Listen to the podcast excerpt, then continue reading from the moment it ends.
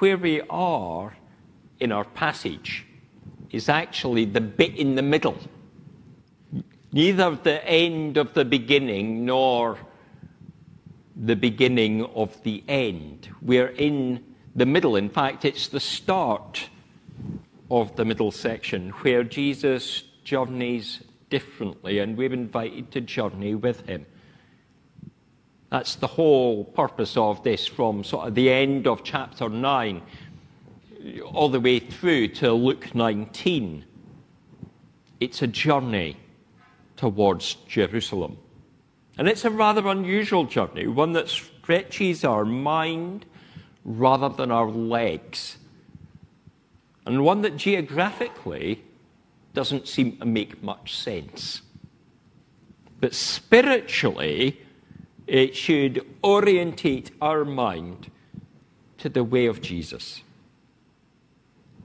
Our Lord, we hear, has set his face to go to Jerusalem. And we, who have previously heard that end bit, know what going to Jerusalem will mean. We have more than an idea of what is coming.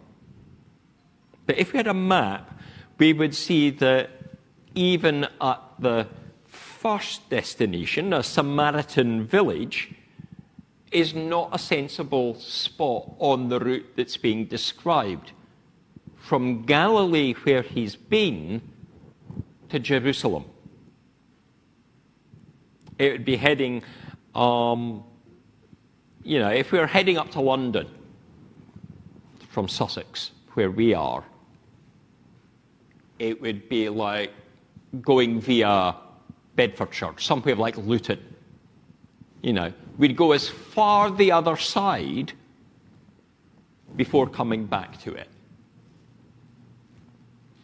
as far past the destination as our starting spot. But the journey we see here gives us a flavour of what it is to be a disciple and also what it is not. The first element is that it is a Samaritan village that he's going to. People of a common root, but yet a different understanding of God than the Jews. Jesus is not bothered about where we come from, what our life has been, what we have previously thought of God, and how we have expressed that. He's not bothered about where we've worshipped before or whether we've worshipped before. He's interested in whether we will listen to the word and live for Him. Jesus always offers a new beginning. He offers a new start to whoever we are and whatever we've done. But do we always accept that offer? That's the challenge. The next element in the story is the rejection. The people of the town say, No, we don't want you. And people will reject followers of the way. They will reject us as disciples, and they will reject God. We might know that we have truth. We might long for them to know God's love. But there will be folk that will simply say, No, I don't want that before you even get much of a word out. They just reject. They have a preconceived idea and they want to turn away from you. When they choose different teaching, when they choose to reject, how are we to respond? It is impressive that the disciples feel that they could call down fire as Elijah does in 2 Kings 1. Let's just call down fire, wipe out the whole village. You know, as Elijah called down fire on the soldiers that came to arrest him. But that's not the way of Jesus, is it? Earlier in this chapter, when Jesus had sent out the 12 disciples in Galilee, he told them if they were not made welcome, they should just shake the sand off their shoes, be on their way. There was other places that they could go. They didn't need to dwell on the fact that they were being rejected in one place, that there was a home that didn't open to them.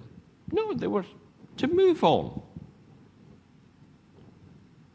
When rejected by non believers, we don't enter into a fight, a Twitter spat, a slanging match, or similar. No, we walk on, perhaps even biting our tongue in the process. We may want to share that story of God's love, but there are times when they're not going to listen, and we just have to walk on. Doing so is not a sign of weakness, but speaks of our faith and our strength that we have matured in the fruit of the Spirit, being able to move on. the next element of being a disciple is allowing oneself to be somewhat insecure in what are the normal ways of the world. And instead, we become secure in our faith, secure in the Lord. Perhaps for us, it might be something like the passing over of a promotion at work. We might choose not to do something extra because we're actually going to use that time, that energy to serve the Lord.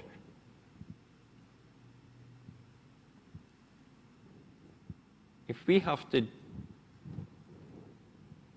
set aside something that, that gets in the way from us faithfully being God's people, then we, we do have to turn away from that thing. However much we long to do it. The Son of Man, Jesus, had no permanent place to lay his head, and yet he eats at table and regularly has a roof over his head in others' homes. And the disciples likewise often spent time receiving hospitality.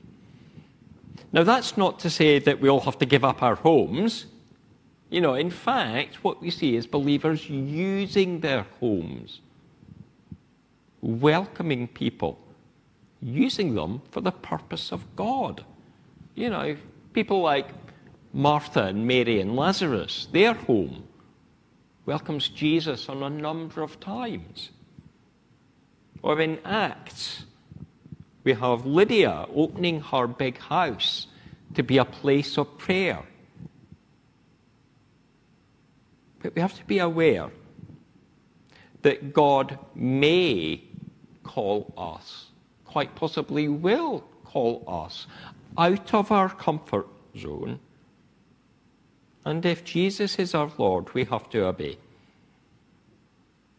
So we have to listen to what God is saying to us as an individual and seeing where that leads us. If we do have a home or a car or other possession, we, we need to be offering it for God's purpose. How is His kingdom built? By who we are and what we can offer more uncomfortable, perhaps, for us, though, is how Jesus reacts when the man he is called to follow wants to bury his father first. Jesus says he mustn't look back. And again, thinking of Elijah, we might recall how when he called Elisha to be the new disciple to be the future prophet. Elisha said he wanted to go and say goodbye to his parents. And that's what he did. And that was all right. And, but at the same time, such was that young man's faith that he roasted his oxen on a fire made of the yoke, meaning there was no going back.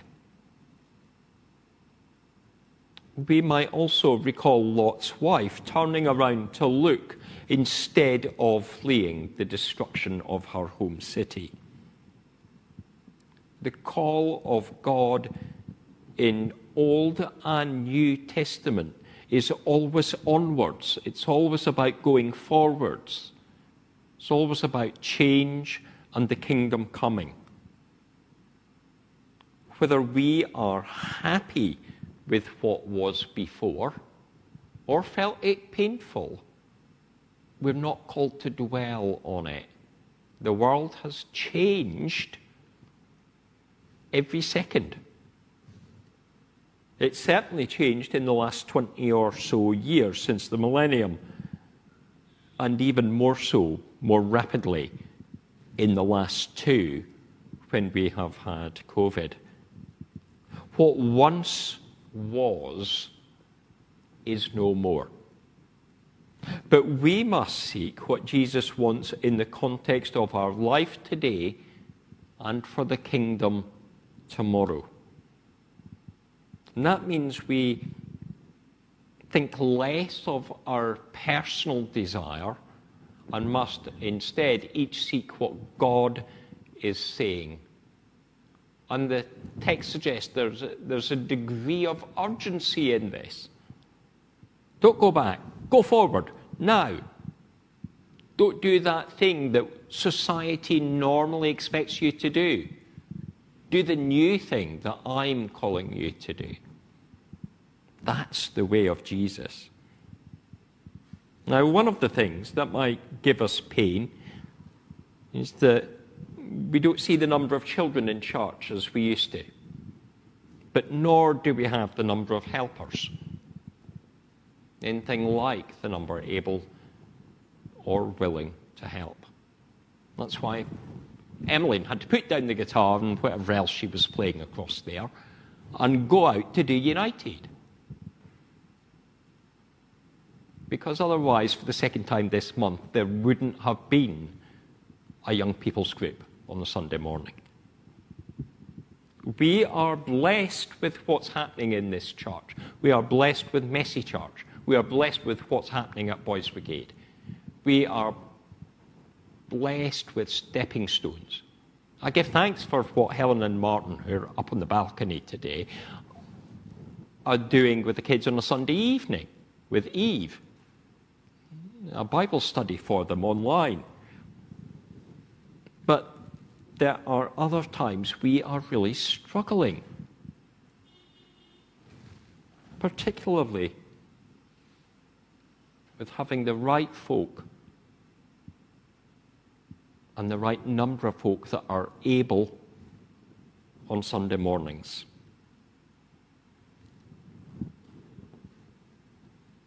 And there's other areas of challenge too in the church. But if you want to see this church grow and flourish, then I ask you to do two things. Firstly, pray. We need to be praying for this church to grow and flourish. And we need to pray for children and families to come and pray for the right helpers that they are inspired to share their faith and that they're able to do so on a regular basis. And secondly, as you pray, remember that prayer is not a one way conversation. You have to listen as part of that prayer. Listen for what God may be saying to you about how God is calling you to be a disciple. It might not be to work with young people. Maybe that's not what God's wanting of you. But there will be ways you can use your gifts in the life of the church. Maybe it is in prayer. Maybe it's in more prayer. Maybe it's in pastoral. Maybe it's helping David and the building managers with the maintenance and the work that's going on there. Maybe it's with the finance group. Now, elders, we've talked about a desire to plan events that will engage and encourage and bring joy in the life of the church and grow the fellowship. Maybe you want to be part of a team like that. Maybe God is calling you to be part of a team like that. And in November, I know that's five months away still. In November, when we come to our church annual meeting, and have the election of elders.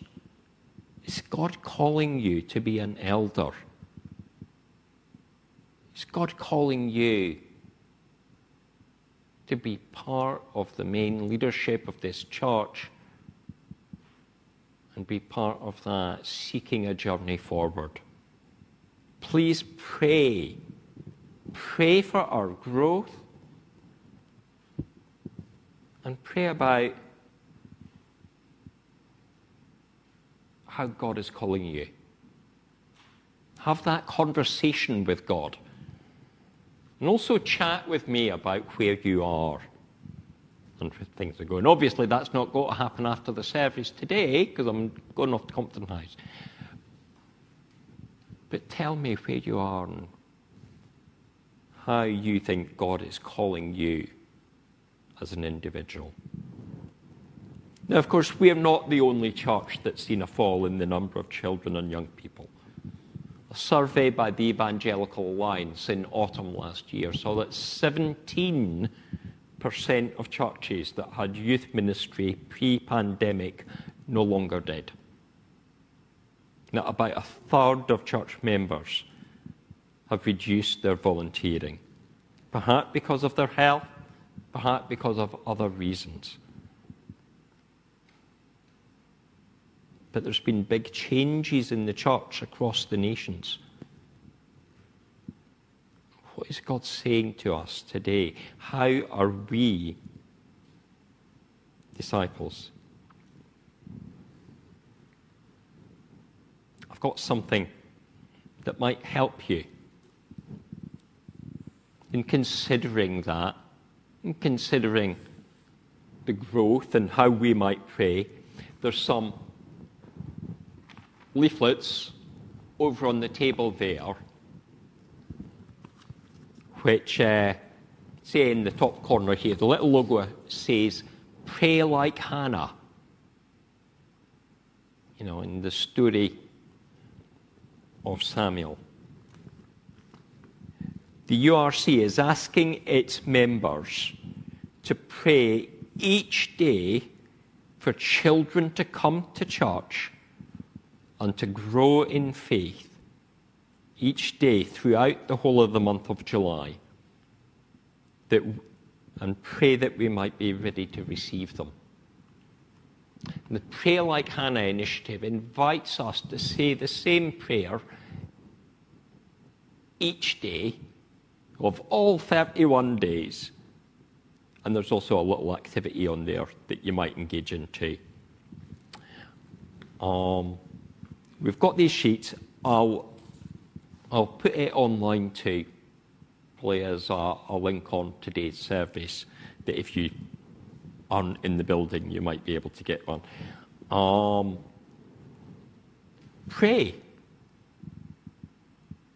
that we can be those disciples on the journey, on that challenging journey, and helping those of all ages on that challenging journey that sees the kingdom grow and flourish.